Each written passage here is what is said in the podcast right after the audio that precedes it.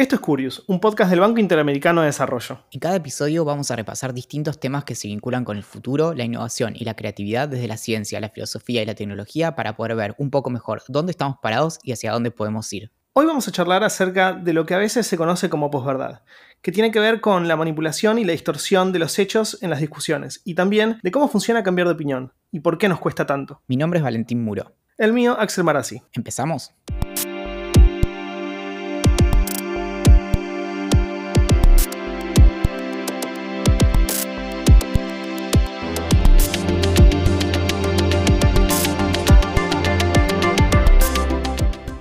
Sé si alguna vez te pasó estar, no sé, tomando una cerveza o tomando un café con algún amigo y estar charlando sobre algo y contarle eh, sobre algo que vos estudiaste o sabés o te informaste y la persona con la que estás charlando no te crea o te diga, no, yo escuché esto otro.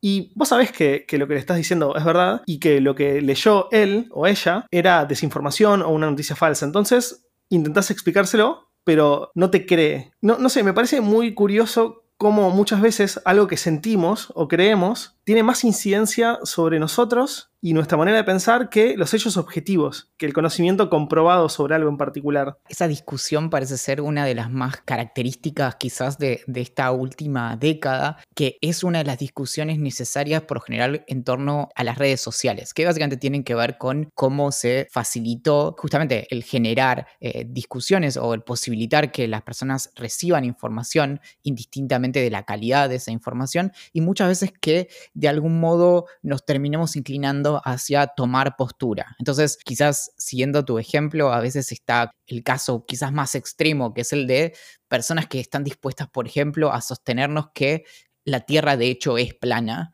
porque vieron un video en YouTube o alguien lo comentó o una persona de, de, cierto alcance, una persona famosa hizo algún comentario, entonces de algún modo se volvieron como escépticas respecto de la curvatura de la Tierra y demás a estas discusiones muchas veces se las engloba en, bajo como este término paraguas que es el de posverdad y que tiene que ver con justamente cuál es la importancia que le damos en nuestras discusiones, por así decirlo, a los hechos y de qué manera a veces cuando ponderamos sobre el, aquello que si no podemos establecer de manera inequívoca o, con absoluta certeza, hay ciertas cosas para las que tenemos, podemos tener muchísima confianza de que de hecho son de ese modo. En particular, por ejemplo, que la Tierra no es plana. Y justamente hoy vamos a discutir precisamente de qué, de qué se habla cuando se habla de posverdad y por qué es esto de que nos cuesta tanto cambiar de opinión. Para discutir al respecto, pudimos hablar con Guadalupe Nogués, doctora en biología y autora de Pensar con otros, una guía de supervivencia en tiempos de posverdad, que es un libro que se puede encontrar completo en pensarconotros.com. Y también charlamos con Joaquín Navajas, que es director del Laboratorio de Neurociencia de la Universidad Torcuato Vitela e investigador del CONICET. Como no podría ser de otra manera, lo primero que le preguntamos a Guadalupe fue ¿qué es la posverdad y qué tan mala es? La posverdad vendría a ser la, situación en la cual nos influye mucho más lo que creemos eh, o lo que sentimos que los hechos objetivos, que la información que hay, que el conocimiento que hay sobre, sobre alguna cuestión.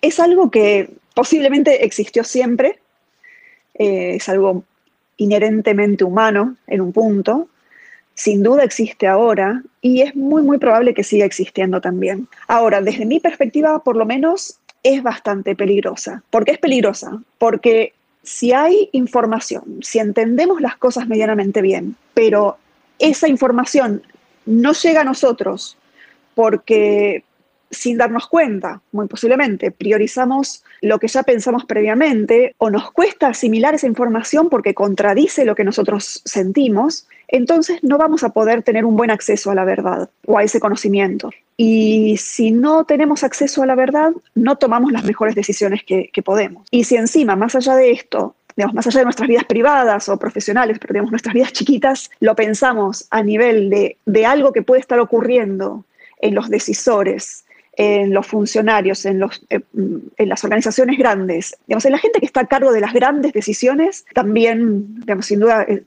el peligro potencial de, de, caer en posverdad es muchísimo mayor.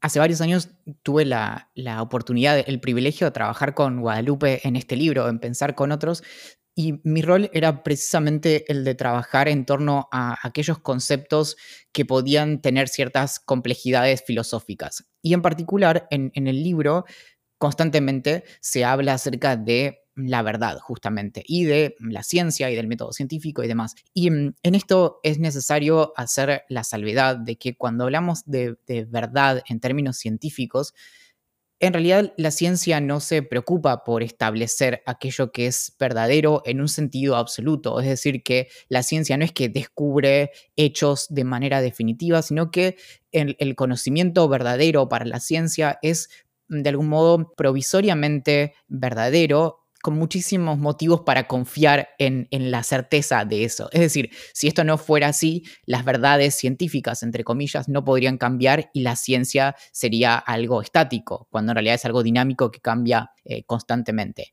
Ahora, que no podamos hablar acerca de verdades absolutas en ciencia justamente no significa que no haya cosas que podemos establecer con muy pocos motivos para dudar de, eso, de esas cosas que establecemos, como podría ser la, composición del, agua, el H2O, o podría ser la curvatura de la Tierra, o lo que sea. Entonces, para, el, asunto es que no tenemos en, en todos los casos excusas para decir como, bueno, no se sabe si eso es tan así.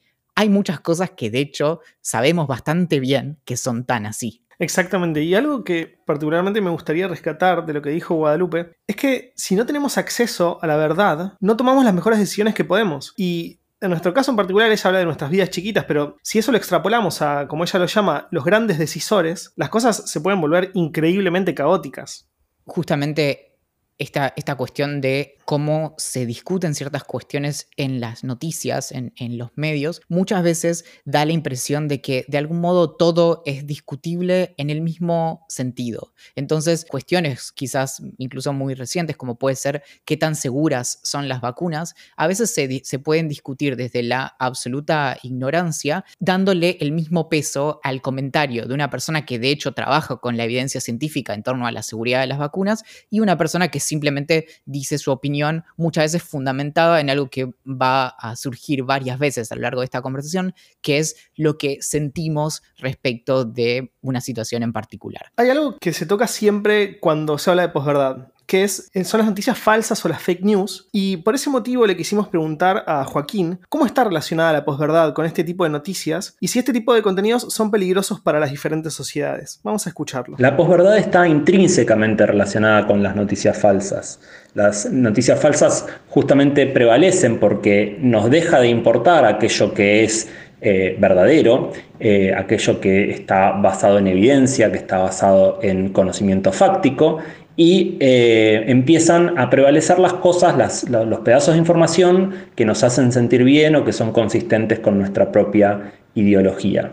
Eh, si bien las noticias falsas son, eh, son peligrosas per se, porque se, se disemina información que podría ser nociva, el caso más paradigmático son las noticias falsas sobre, por ejemplo, las vacunas, que tiene como riesgo que podría llegar a generar un comportamiento que eh, es peligroso a nivel de salud pública, por, por, ejemplo, si muchas personas eligen no vacunarse basados en una noticia falsa, eso es per se peligroso, pero también hay algunos estudios que muestran que en realidad no es un problema tan grave como a veces se quiere comunicar. ¿Por qué no es tan grave?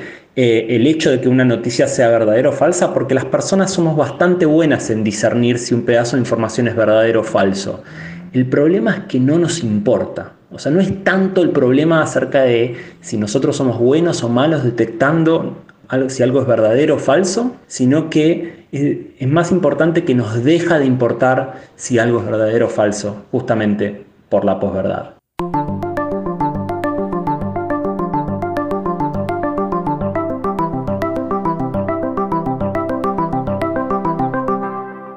Bueno, Joaquín habla de las noticias falsas y su peligrosidad tomando lo que vos decías hace solo algunos minutos, que, es, eh, que son las vacunas y cómo algunas noticias aseguran que las vacunas no funcionan y que son nocivas, cuando todos sabemos que está comprobado que las vacunas no solo sí funcionan, sino que son probablemente el invento más importante en la historia de la humanidad. De hecho, la seguridad de las vacunas es un tema que, ya discutimos en un episodio anterior de, de Curious Y justamente esta cuestión de, la del desinterés en, nuevamente, en la verdad, incluso la verdad entre comillas, como fundamento de las cosas que decimos, parece ser el, como el, mayor problema, en donde ya ni siquiera importa si podemos establecer o no ciertas cuestiones acerca de la realidad, sino que empiezan a pensar otras cosas que van más allá de, lo que es cierto, de, aquello en lo que podemos confiar con bastante seguridad que se acerca a cómo es el mundo. Claro, y a, mí hay, algo que me parece muy llamativo, que es que, es lo que explica Joaquín al final del audio. El problema no es la noticia falsa en sí, sí es un problema, obviamente, pero no tan grande, sino que no nos importa lo que, lo que digan las noticias verdaderas. O sea, incluso cuando algunas personas identifican que una noticia es falsa o puede ser falsa, se siguen aferrando a esas noticias simplemente porque confirman lo que ellos pensaban anteriormente, lo cual es terrible. Pero antes de continuar con, los audios y con la entrevista que le hicimos tanto a Guadalupe como a Joaquín, vamos a escuchar lo que nos dijo Guadalupe sobre esto en particular. Lo que hay mucho más que noticias falsas es desinformación en un sentido muchísimo más amplio. Incluye a las noticias falsas, pero también incluye a información distorsionada, muy generalmente de manera no intencional sencillamente porque escuchamos algo, leímos algo, lo interpretamos mal o lo recibimos de manera incompleta y nosotros lo, volvemos a emitir, lo, contamos o por redes sociales o charlando, lo que sea, y ahí se va como transformando, se va exagerando, se va, bueno, va quedando diferente. Acá me parece que lo más interesante que dice Guadalupe es que nos aleja un poco de la idea de posverdad y la noticia falsa de una persona escribiendo algo falso sabiendo que lo es para un beneficio propio, como puede ser alguien redactando una noticia política que es mentira o que, o que desinforma con la simple intención de beneficiarse, a alguien que simplemente distorsionó esa información.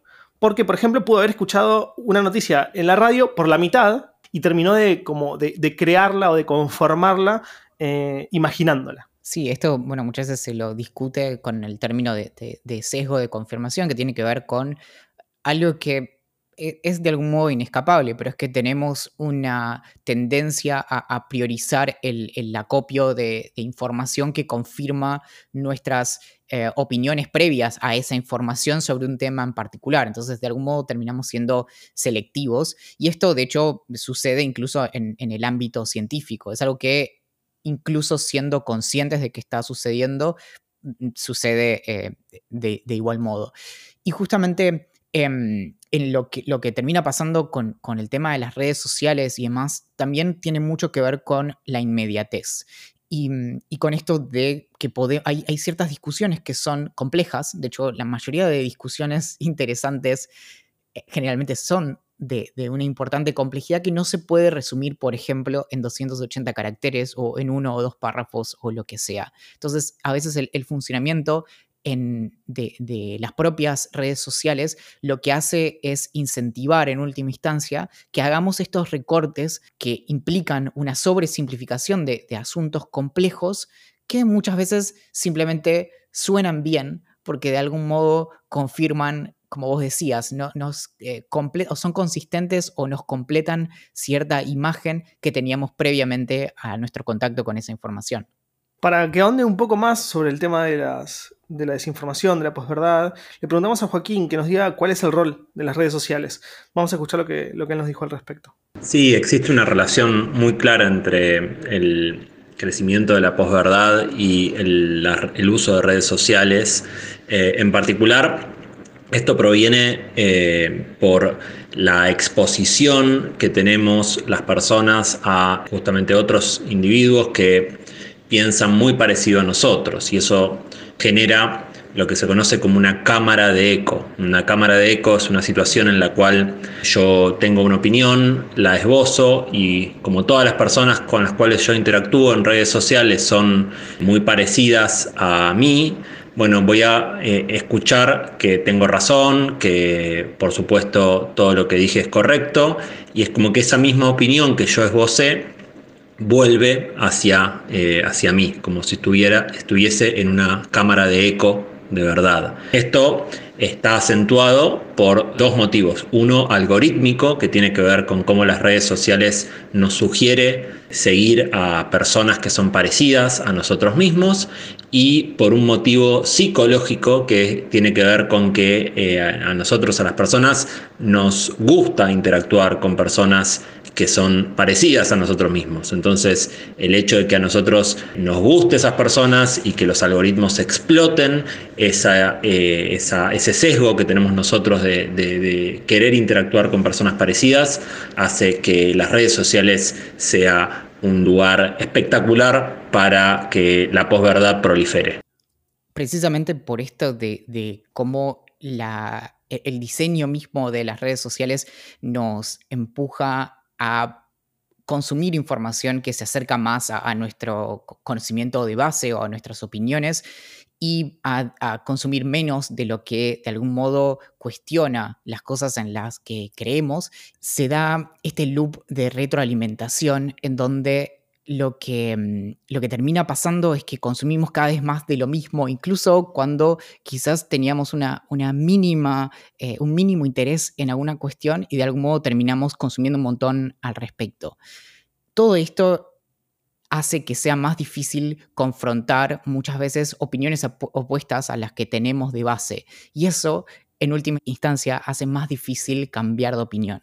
Justamente sobre esto le preguntamos a Joaquín qué pensaba. Es una excelente pregunta. ¿Podemos cambiar de opinión si lo único que nos interesa es reforzar nuestras creencias mediante las emociones y de hecho vivimos en un mundo donde los hechos parecen no importar tanto?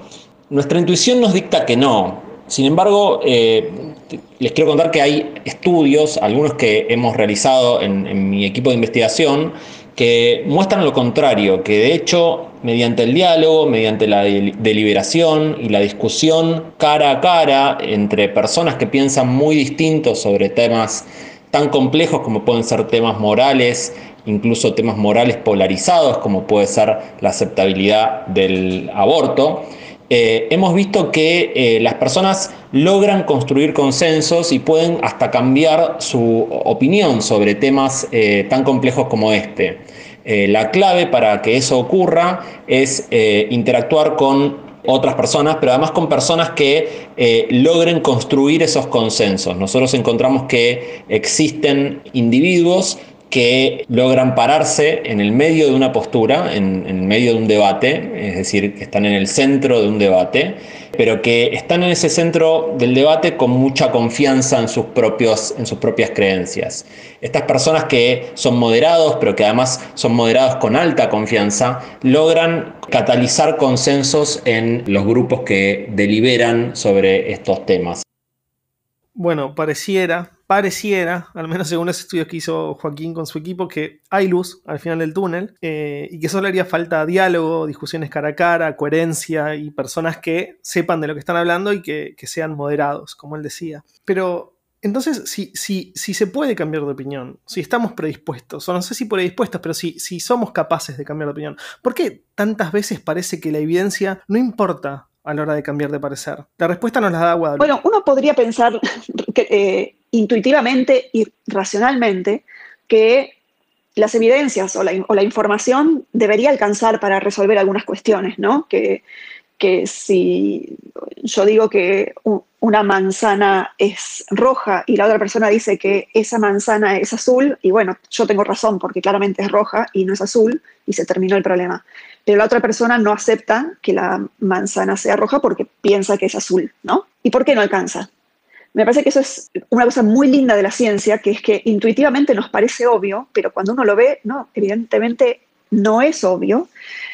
Y hay muchas investigaciones eh, al respecto, hace un montón. Algo que, que, es muy lindo, que se conoce como modelo de déficit de información, donde suponemos que la otra persona piensa algo equivocadamente porque le falta información. Entonces vamos y tratamos de meterle información y, sorpresa, eso no modifica su postura. Primera cosa, ese modelo casi siempre está equivocado. Casi siempre lo que le pasa a la otra persona no es que no sepa, sino que esa información no la puede incorporar. Por, por ejemplo, una situación de posverdad, pero no exclusivamente. Segundo punto, esa otra persona, admitamos que podemos ser nosotros mismos, la persona que no es capaz de incorporar información, que es refractaria a las evidencias eh, y que está bajo posverdad. Cuando hacemos eso, nos damos cuenta de que en realidad es bastante razonable, quizás, que la evidencia muchas veces no alcance para resolver discusiones.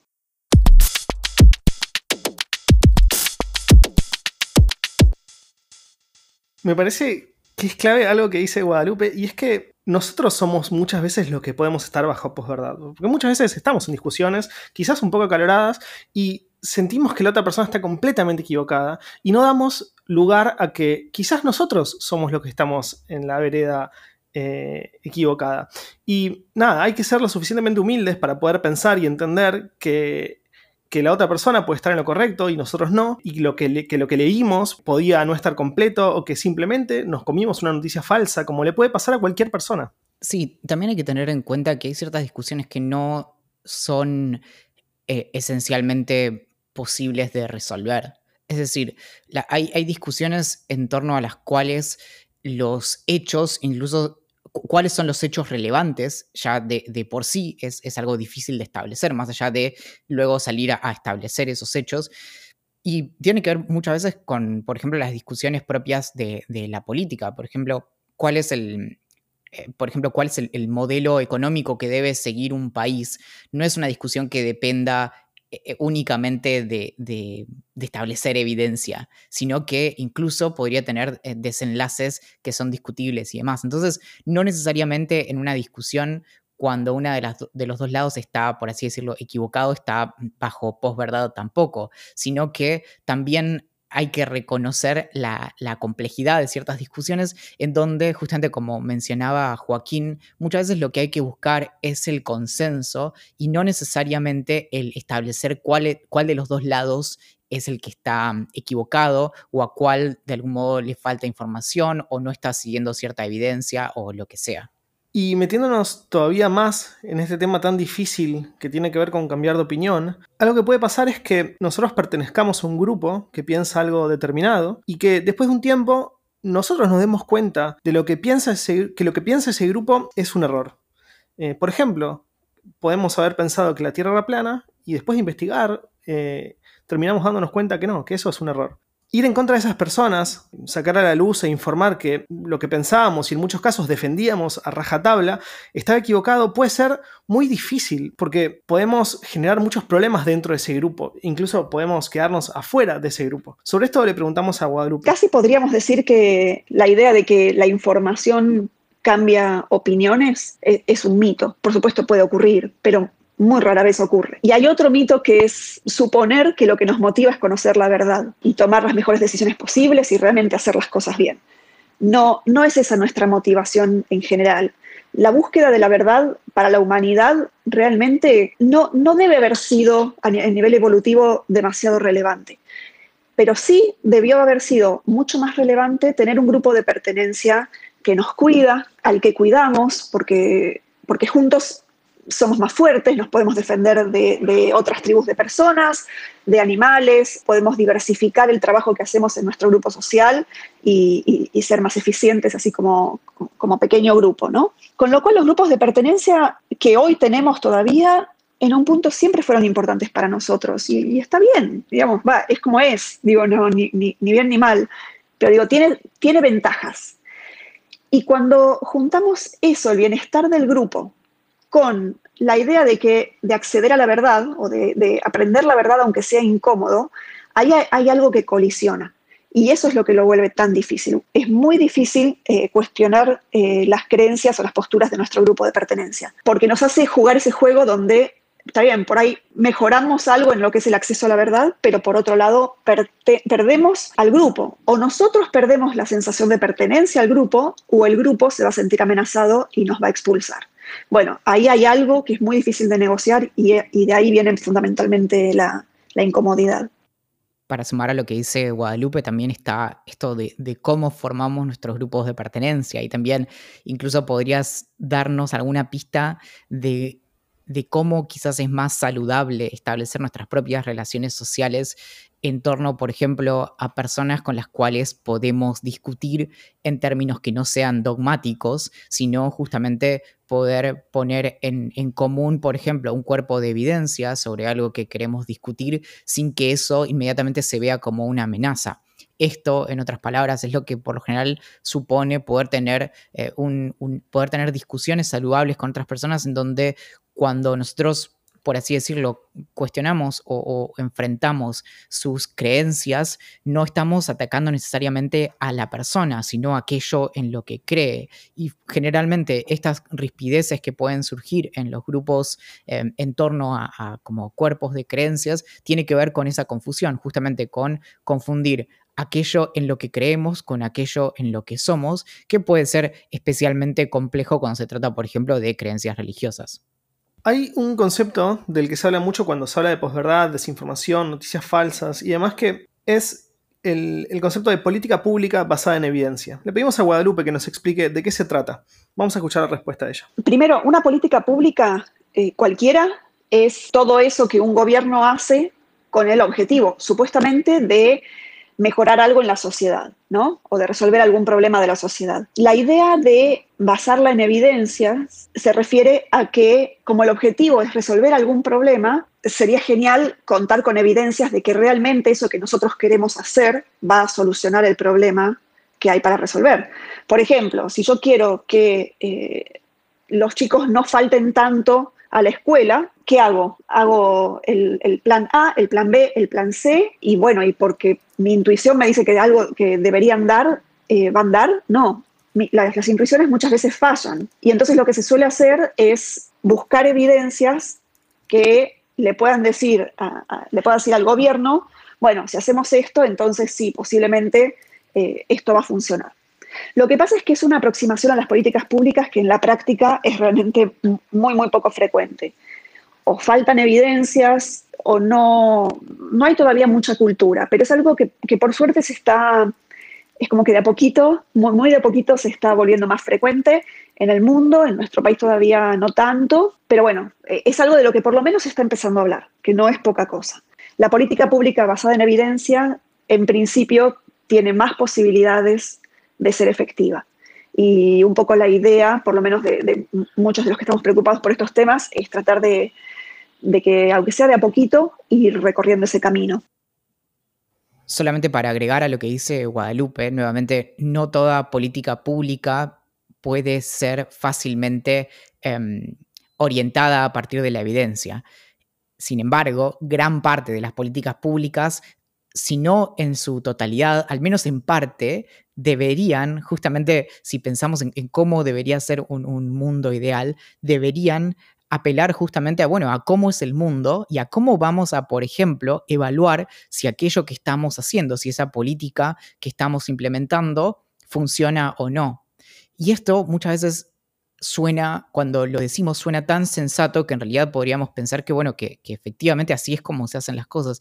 Y sin embargo, necesitamos hablar de políticas públicas basadas en evidencia porque gran parte, si no la mayoría de políticas públicas en el mundo generalmente no tienen bien establecido el evaluar cómo era el mundo, o al menos ese recorte del mundo al que esa política aplica, y cómo es luego de haberla aplicado. Y es por eso que de hecho hay muchos errores que se repiten. Entonces, solo para, para poner en otras palabras lo que dice Guadalupe, todo esto a lo único que apunta es a básicamente prestarle más atención a qué impacto van a tener las decisiones que tomemos sobre nuestros entornos inmediatos y cómo vamos a evaluar si aquellas decisiones que tomamos de hecho funcionan o no. Y para retirarnos, le preguntamos finalmente a Joaquín, ¿cómo cree que podría ser el futuro de esta discusión? Una cosa que sin duda cambió en, estos años que empezó a discutirse sobre posverdad es eh, la relevancia que tiene en, eh, la ciencia. ¿no? La, la ciencia eh, ha, mirado este problema como un problema real que debe o que puede resolverse con herramientas científicas. Eh, fíjense lo, curioso, lo contradictorio de, esta empresa, de este emprendimiento, que es justamente usar evidencia científica para tratar de ir en contra de un movimiento que va en contra de la evidencia científica. Es como tratar de, usar una, de encontrar antídotos que vaya en contra de, la enfermedad que, quiere destruir ese antídoto. O sea que es un poco eh, paradójico. Pero una de las cosas que me ha llamado la atención recientemente, que creo que se, se puede empezar a implementar en un futuro cercano, es el entrenamiento cognitivo para reconocer desinformación o para reconocer noticias falsas que andan circulando en las redes sociales. Hay eh, juegos que ahora ayudan a, las personas a entrenarse para reconocer y básicamente detectar mejor las, noticias falsas. De todos modos, como decía anteriormente, no es el problema principal. El problema principal es que nos cuesta mucho ir en contra de eh, las posturas que adoptamos de modo emocional y ahí el diálogo es importante y por lo tanto para mí eh, todas las innovaciones que tengamos en la democracia hacia democracias más deliberativas son realmente una ventana de oportunidad única para tratar de combatir este problema fundamental que tenemos en las sociedades modernas. Esto fue Curious, un podcast del Banco Interamericano de Desarrollo. En cada episodio repasamos distintos temas que se vinculan con el futuro, la innovación y la creatividad desde la ciencia, la filosofía y la tecnología para poder ver un poco mejor dónde estamos parados y hacia dónde podemos ir. Recordá que puedes suscribirte al newsletter de Curious en la descripción de este episodio y recibir apuntes sobre ciencia, tecnología, diseño e innovación cada dos semanas. Mi nombre es Valentín Muro. El mío, Axel Marazzi. Hasta la próxima.